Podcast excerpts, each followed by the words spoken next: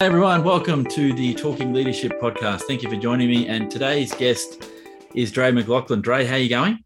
I am amazing, absolutely tremendous. How are you? Mate, it's amazing to have you back. Now, you were one of my initial podcast guests, and you you did a lot um, out of session to give me uh give me some confidence to do this and to keep pursuing what I'm doing. So I'm, I'm eminently grateful for that. And so if I can return the favor, I'm now doing some video podcasts again. This is a way for me to reach out and say thank you and and uh, pick your brain a little bit on some things to do with leadership. Hence uh, the title of the podcast for for those that are watching.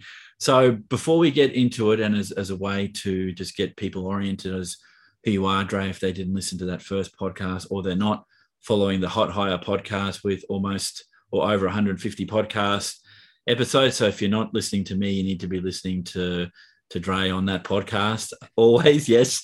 Uh, so let's go. So Dre is the founder of Job Search Queensland, and he's also an author. He currently has a book that you can get as a PDF for free called The Number One Interview Playbook. And you're also writing a second book. So can you give us a bit of an outline of what that second book is, mate? Yeah, so the second book is called. So the ti- the title's not official yet, but it's the number one job hunt playbook for sales professionals. So way too long, mate. Way. I don't want to get it wrong. I don't want to get it wrong. Sure, sure.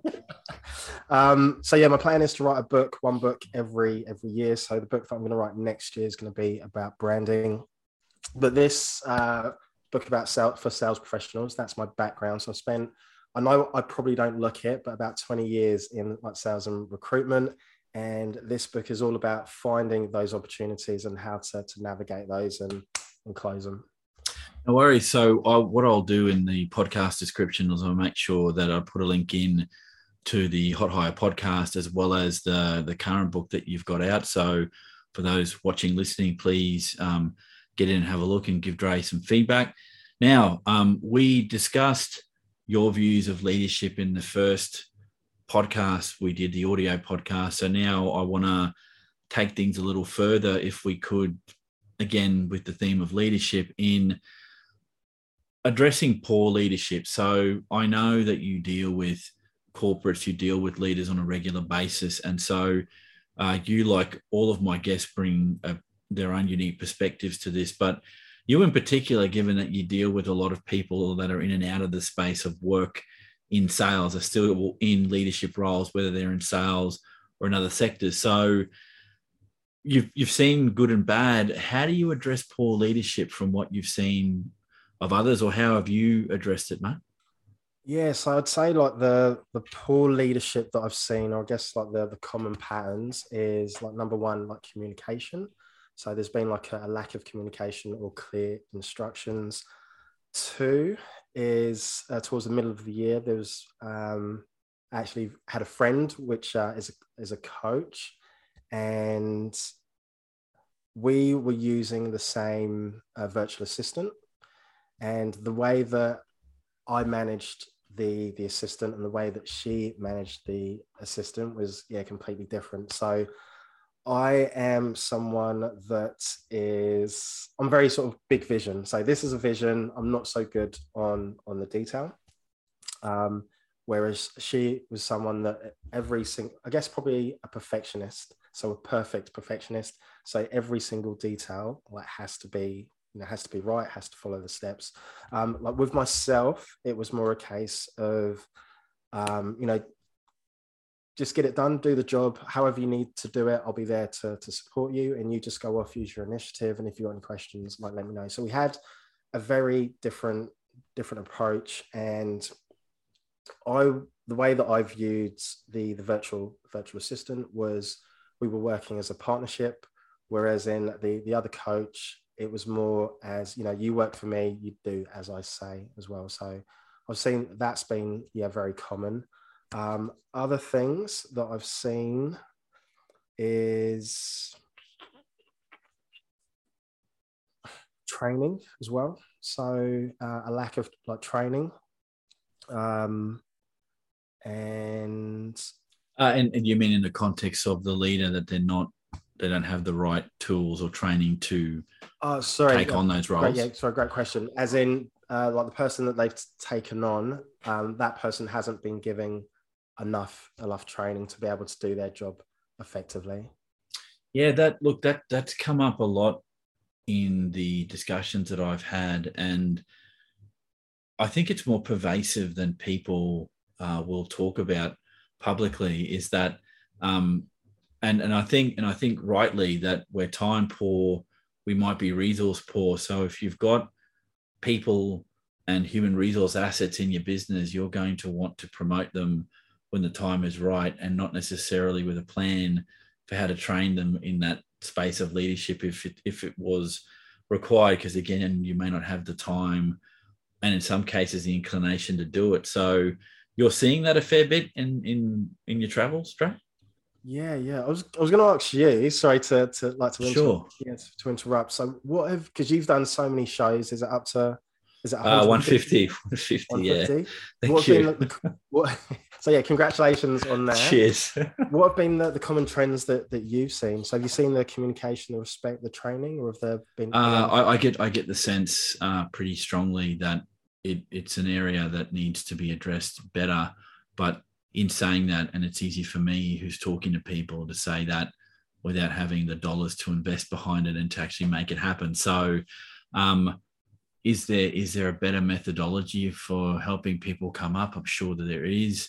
Uh, but one one okay okay. So to answer your question as honestly as I can, I think people don't know what they don't know, and so if you're not if you don't have the systems to find out whether or not if you don't have the inclination to implement the systems to address whether or not the people you've got are skilled up enough to be bumped up to the next level or the next level above that or to senior management teams then potentially that's either an oversight on the senior leadership team or um, there are other mitigating factors like we just don't have the funds to do it or the capability.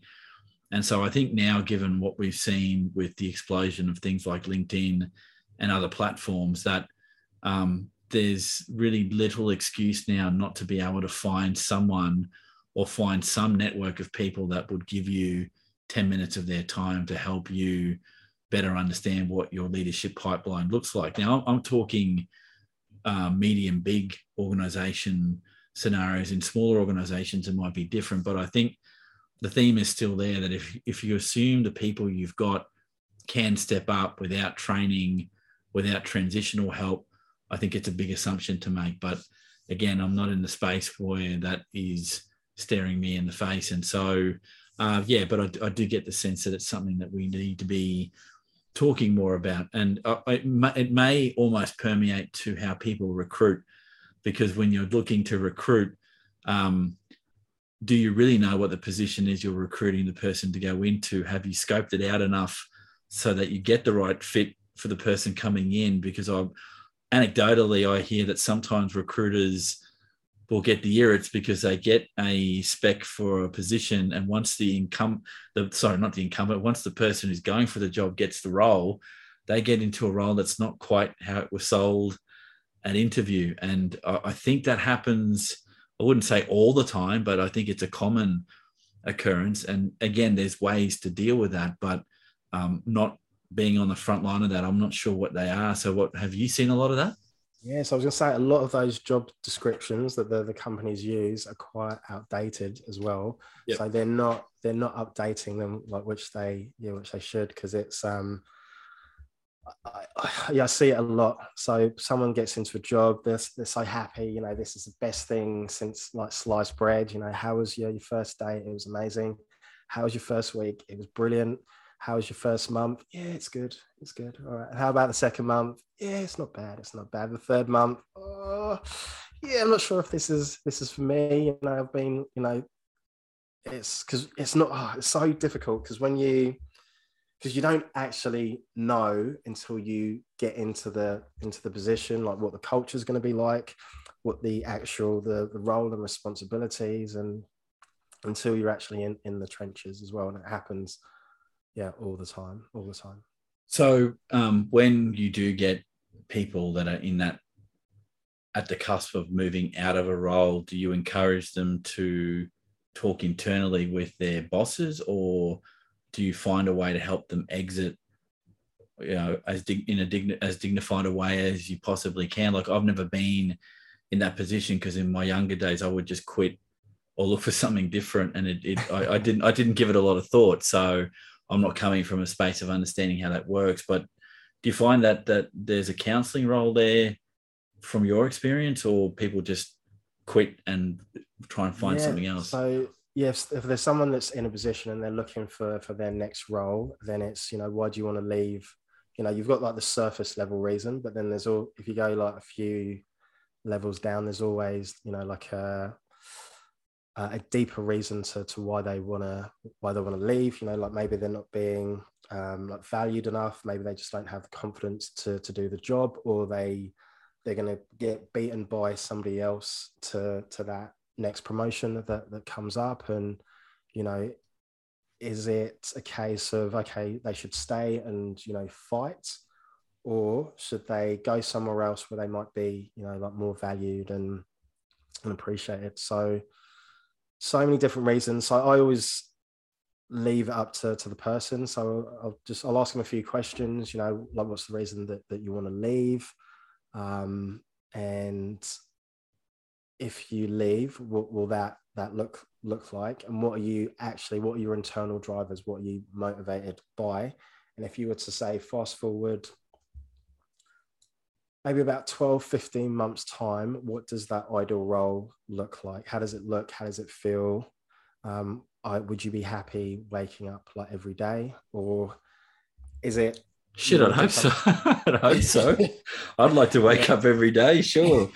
But mate, before I forget, um, the feedback loop there. Now, I've done one exit interview in my whole career, and it was the most excruciating half hour of my life because I don't think, no, not I don't think, I'll be honest here. I didn't probably give a truthful accounting as to why I wanted to go. I just wanted, I wanted the pain of being there to be done. And so, so is is there is there value in exit interviews and do you believe uh, employees so don't use me as an example because I, I, I, stuffed it up royally because I, I don't think i was being as truthful as i could be is is there va- value in getting that exit interview data back to the people that recruited for that role initially because i don't know how much um, education goes back to the senior management that are recruiting people and whether or not there's any degree of introspection from the people going, well, shit, we try and hire that Dre bloke, but he didn't like it after three months. He's obviously happy to wake up every day, but not, not to come into work. like, how do you how do you get um, to a point where that process is better because you don't want to keep hiring and having people leave on you because there is an economic cost to the business, let alone to continuity of what you're doing, whether that's service provision or the the provision of goods. So um, there's a question here somewhere. So what I'm, what I'm asking is, are they are those exit interview processes of use, and do you think uh, senior leaders are actually using that information to be better at at that hiring function? Yeah, so they are very useful as as long as you know there's been if there's like a high turnover, then that information is gold. However, it all depends on the person that sat in that chair and how truthful that they you know that they're going to be. Um, if there's someone that is, I guess, probably a bit of an introvert, they're not going to be able to, or it's going to be very difficult for them to be able to to speak to someone about you know maybe the challenges and the problems that they've had.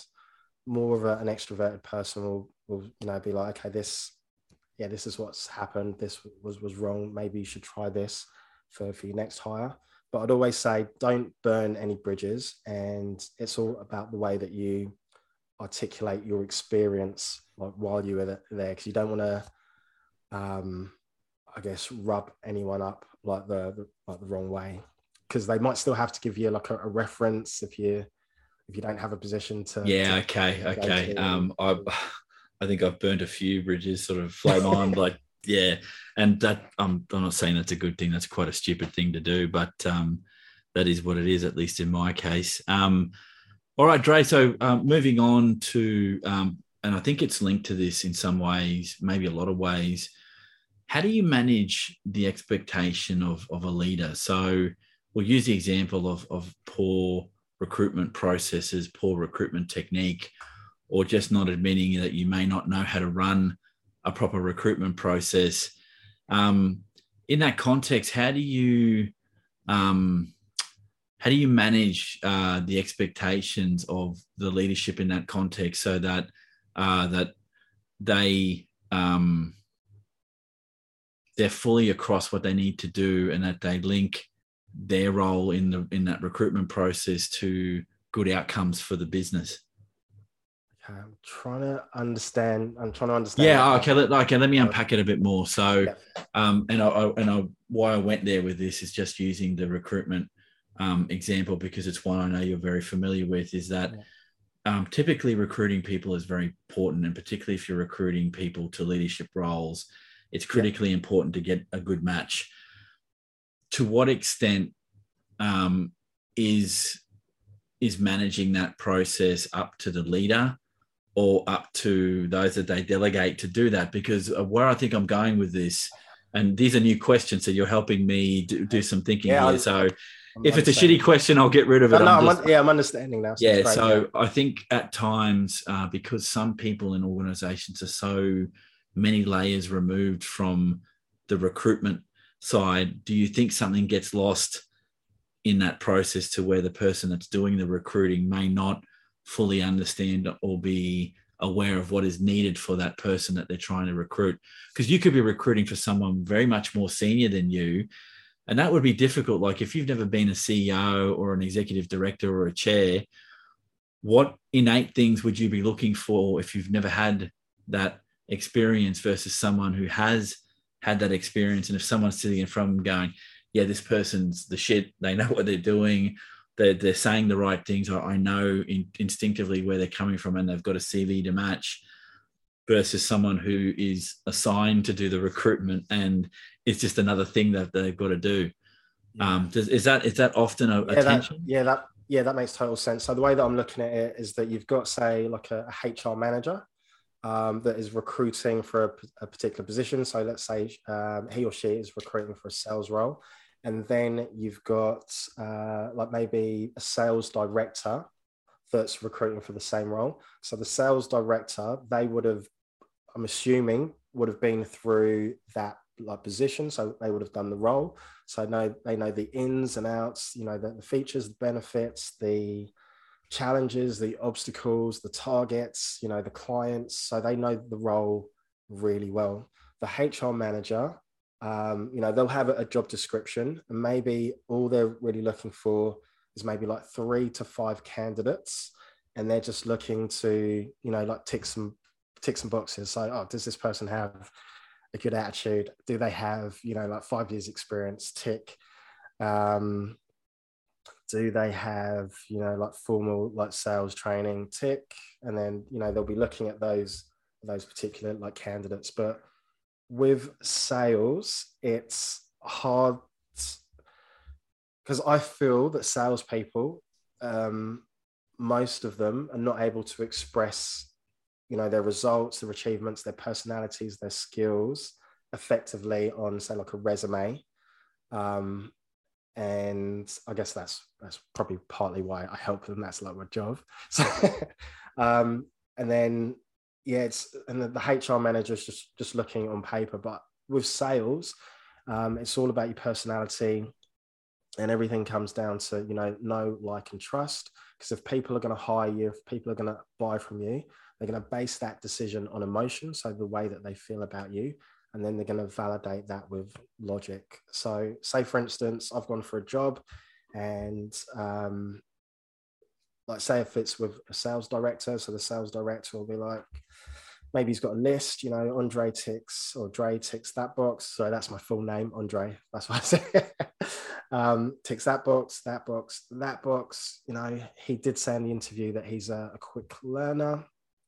Um, you know, so I'm going to give him the benefit of the doubt. He's a, he's a great guy. He's a good guy, and you know I believe that he can he can do the job.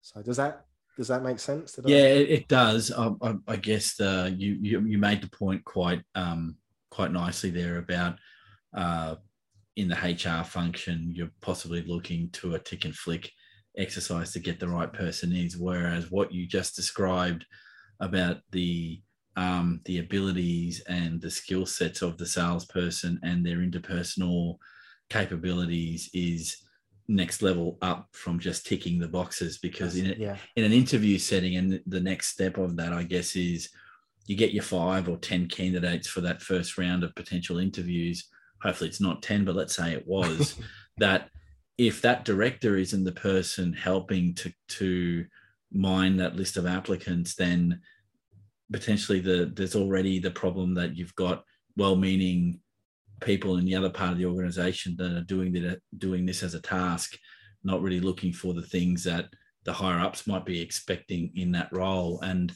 uh, sounds like it might happen more often than we than we're prepared to admit. And that has an economic cost i guess for the business. But then com- confidence that your people that are recruiting know their stuff. Um, I've, I've never been on the tail end of a recruitment process that's gone wrong but i'm guessing it creates all sorts of angst internally for the business because you would hope that people could recruit because there are plenty of people that want jobs. It's just finding the person to fit the job because the one thing you don't want is an employee that is vehemently not suited to the role and or acts out in that role while they're there. So you don't you know um, a poisonous uh, mix of those things is not good for anyone including the person doing the job that's right. And it's so expensive and time consuming to go through that that hiring um, process and it costs like thousands especially if you choose the, the, the wrong hire for that position. So if you're spending or if people are spending all of that time training them up and then you know after a week after a month after like six months it's know oh okay this person's not working out then you've got to go through the whole process all again and everybody that's involved in that process so whether it's the, the hr manager uh, the team leader like the sales director the if even if the, the director of the company wants to wants to interview them and the amount of rounds so all of all of those hours could be spent on money making or revenue generating activities. Yeah, and that that um, the need to have people on quickly to help generate revenue is, is, is business dependent. And so, um, if you've got a company that uh, cash flow is not an issue, then you can take your time in the recruitment process. I'm, I'm, typically thinking of government here because government will do what it needs to do and it gets yeah. the people it needs at the pace that it needs to. But if your business is relying on sales and you, you sales is, is a perfect example here, you can't be waiting and hiring people that aren't suited to sales if that's what you're after. So no, I, I get that. Dre, um, in terms of leader development now, uh, we could go anywhere with this question, but I think I want to put it in the context of what you know, because one, it'll make for a better discussion, and two, you know your industry better than me. Um, do you believe leader development in sales is as good as it could be? Um, and that's not to cast any um, any any degree of um, uh, blame on this. I'm just saying leader development is an ongoing thing. Is it a work in progress in the sales space generally? Um, and what is it you should be looking for for leaders in a sales context? So um, sales is one thing, but the a leader in that sales thing is that a different kind of person? Is there different skill sets there? What would you look for? That is a great question. So the thanks, mate. they, they take time, but I'll get I'll get to one eventually. Yeah, that was because what's sprung to mind is what you find is that you'll have really su- successful salespeople will get promoted, and that success successful salesperson now has to look after, say, like maybe a team. And normally, salespeople, even though they're very good with people, they're normally focused on on sales. And I've seen this a lot. And when they have to start to manage other people, other people's emotions, other people's results, maybe okay, probably because they're the top person, they're the top salesperson and the way that they probably look at they probably look at things slightly different. It's probably a case of okay, why isn't everybody else like me? And, and, and I know that there's lots of successful salespeople, especially that I know that are not able to to yeah to manage to manage that. So what I would say in relation or response to your question, what is really important is emotional intelligence, so like EQ. So being able to like have that self-awareness, um, being able to listen to people, to tune in, to empathize, um, but also having that ability to motivate and inspire people to to take action and to you know to get those desired results. Oh, what were we going to say? Were you going to say something? Yeah I was just um just out of curiosity have you ever come across leaders in the in that sales space that um have gotten there somehow that they've been mediocre potentially salespeople or it's not in their DNA, but they're very good at managing salespeople. Have you ever found that, or or salespeople only respond to people that are like them? So almost like, and I, I, I won't mention um, the companies that my partners work for, but yeah. she's very good with sales. And she, one thing that she said to me in many of her roles is that um, the people around you, when they know you're good at the sales thing, there's a collegiate uh, the uh, collegiate attitude amongst those that know their own. So the the animal that is the salesperson has a certain way, a certain swagger, a certain way of being. Yes. Um, and I'm just curious, can you get someone who's not of the tribe to lead a bunch of them? Is is that does that have you ever seen that, or is that, yeah, or am I just talking shit? No, no, another great question. So I'm trying to think back to um, all of my sales positions that I've I've had and it is a case of definitely in sales, if the, the person hasn't um, walked the walk, then they're not going to get that that same yeah that same respect. So um, if there's that salesperson, so especially in recruitment, so with recruitment, you have to work your way up. So you'll come in as a consultant, then you'll be you know like a team leader, then you'll be you know an associate director, then like a sales director, then a director. So to do that, they have lots of different like KPIs. So you have to hit all your sales figures. But then there's also um, they give you training and KPIs around. Okay, yep, you're now not a consultant. You're managing. You're a team leader. So we want you to manage like these two people, and we want you to get the best out of them. So in recruitment, they have. I know like Michael Page, they've got a very good system of being able to they've got really good like formal training of being able to bring people up and work on yeah every particular area right so it's unlikely in some industries where the person right okay um do you ever have you ever found uh, uh and this might be the outlier but it's worth asking the question uh entrepreneurs so people that start up their businesses but don't have sales skills and do recruit really good teams of salespeople is it is that walk the walk, go out the door when the person who owns the business says, right, I've got a vision for what sales is, and then people just come on board because that person necessarily has good EQ, is self aware, is prepared to listen, but is also prepared to challenge their people. I mean, I can think of a few off the top of my head, and I won't mention who they are, but I think those people exist. There's just not that many of them. Yeah, so my personal opinion is that say any entrepreneur they need to go through the process of sales because that's your lifeblood of your business and they are you know you're dealing with your clients um, so you should at least i know like sales can be you know like a pretty hard gig um, but they need to have got to a certain point um, to be able to bring other people in to be able to train them or teach them sales. But I know that you do have, um, you know, external companies that will uh, like jump on board and do your, your sales for you. But I believe that they should give it at least a, a red hot crack at, um, at trying to do their own sales. Yeah, no worries. Look, um, this this last question, Dre, is very much connected to the previous, and there may be a difference here, but there may not be. But I will ask it anyway.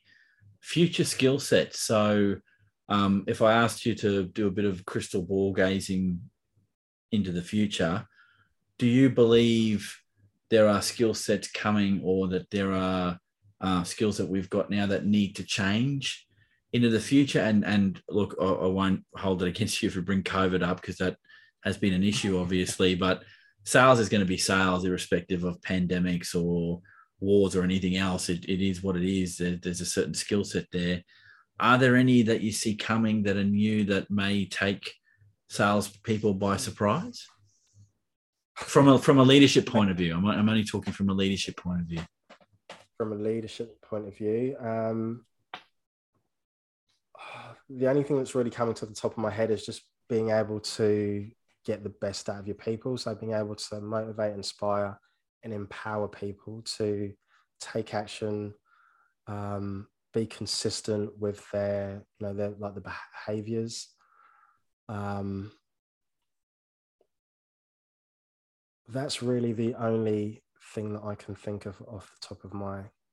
That that's fine. Look, Dre, this has been great. Uh, thank you for helping me with the the next tranche of these questions and to keep talking about the topic area because uh, what fascinates me about this is that I've had a gun salesperson in my life for the last 30 years and she's very good at what she does. And um, as you're talking, I sort of try and connect the jobs that she's had, the way that she is. And I have to tell you, she's a different human being when she's in the sales thing. I've seen it um, out in the workplace, out in the retail uh, gig uh, arena, sorry, and she's a different human being. It's it's it's.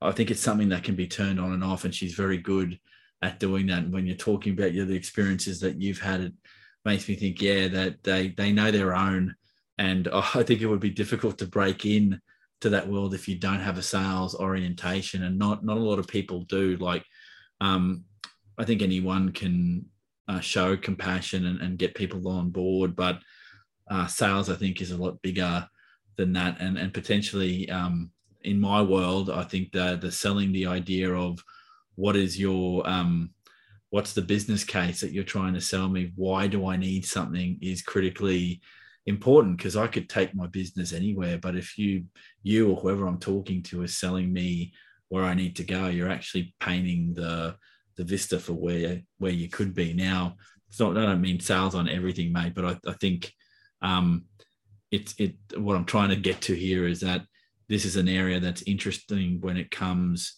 to leadership, uh, because although what you've said to me seems like there are very um, set skills and that you need them to be able to do what you need to do. Uh, there's a lot of training involved. I think there's more to the the leadership issues there, and I think you've you've given me an insight into what some of those are. So hopefully as you grow what you're doing with job search queensland that you're helping to tease that out a little bit in that space because um, if we all did leadership 100% well we wouldn't have these discussions nor nor would you nor would you get the grey matter going so I, I appreciate your time mate yeah thank you for having me on again so it's been awesome and do you know what? I believe I'd love to see a basic sales course or program in like every school. So with sales, it like the skills that you that you learn, it's just yeah, they're just priceless. So like understanding like people, like the challenges, the pain points, and you know how to like negotiate and compromise and influence, just great life skills. Oh, they're, they're basics in leadership, mate. You need those things to get people to come along. So I think this is a, a, we can have more discussions around this if you're prepared to talk to me, mate. So uh, for everyone that's listening, thank you for following me on what is a new video podcast uh, platform for talking leadership. I've been talking to Dre McLaughlin, who is the founder of Job Search Queensland, mate. Thank you very much. Yeah, thank you, mate. Really appreciate it. Uh, okay, so for those listening, this has been and, and viewing, this has been Talking Leadership. I'll catch everyone on the next video cast. See you guys.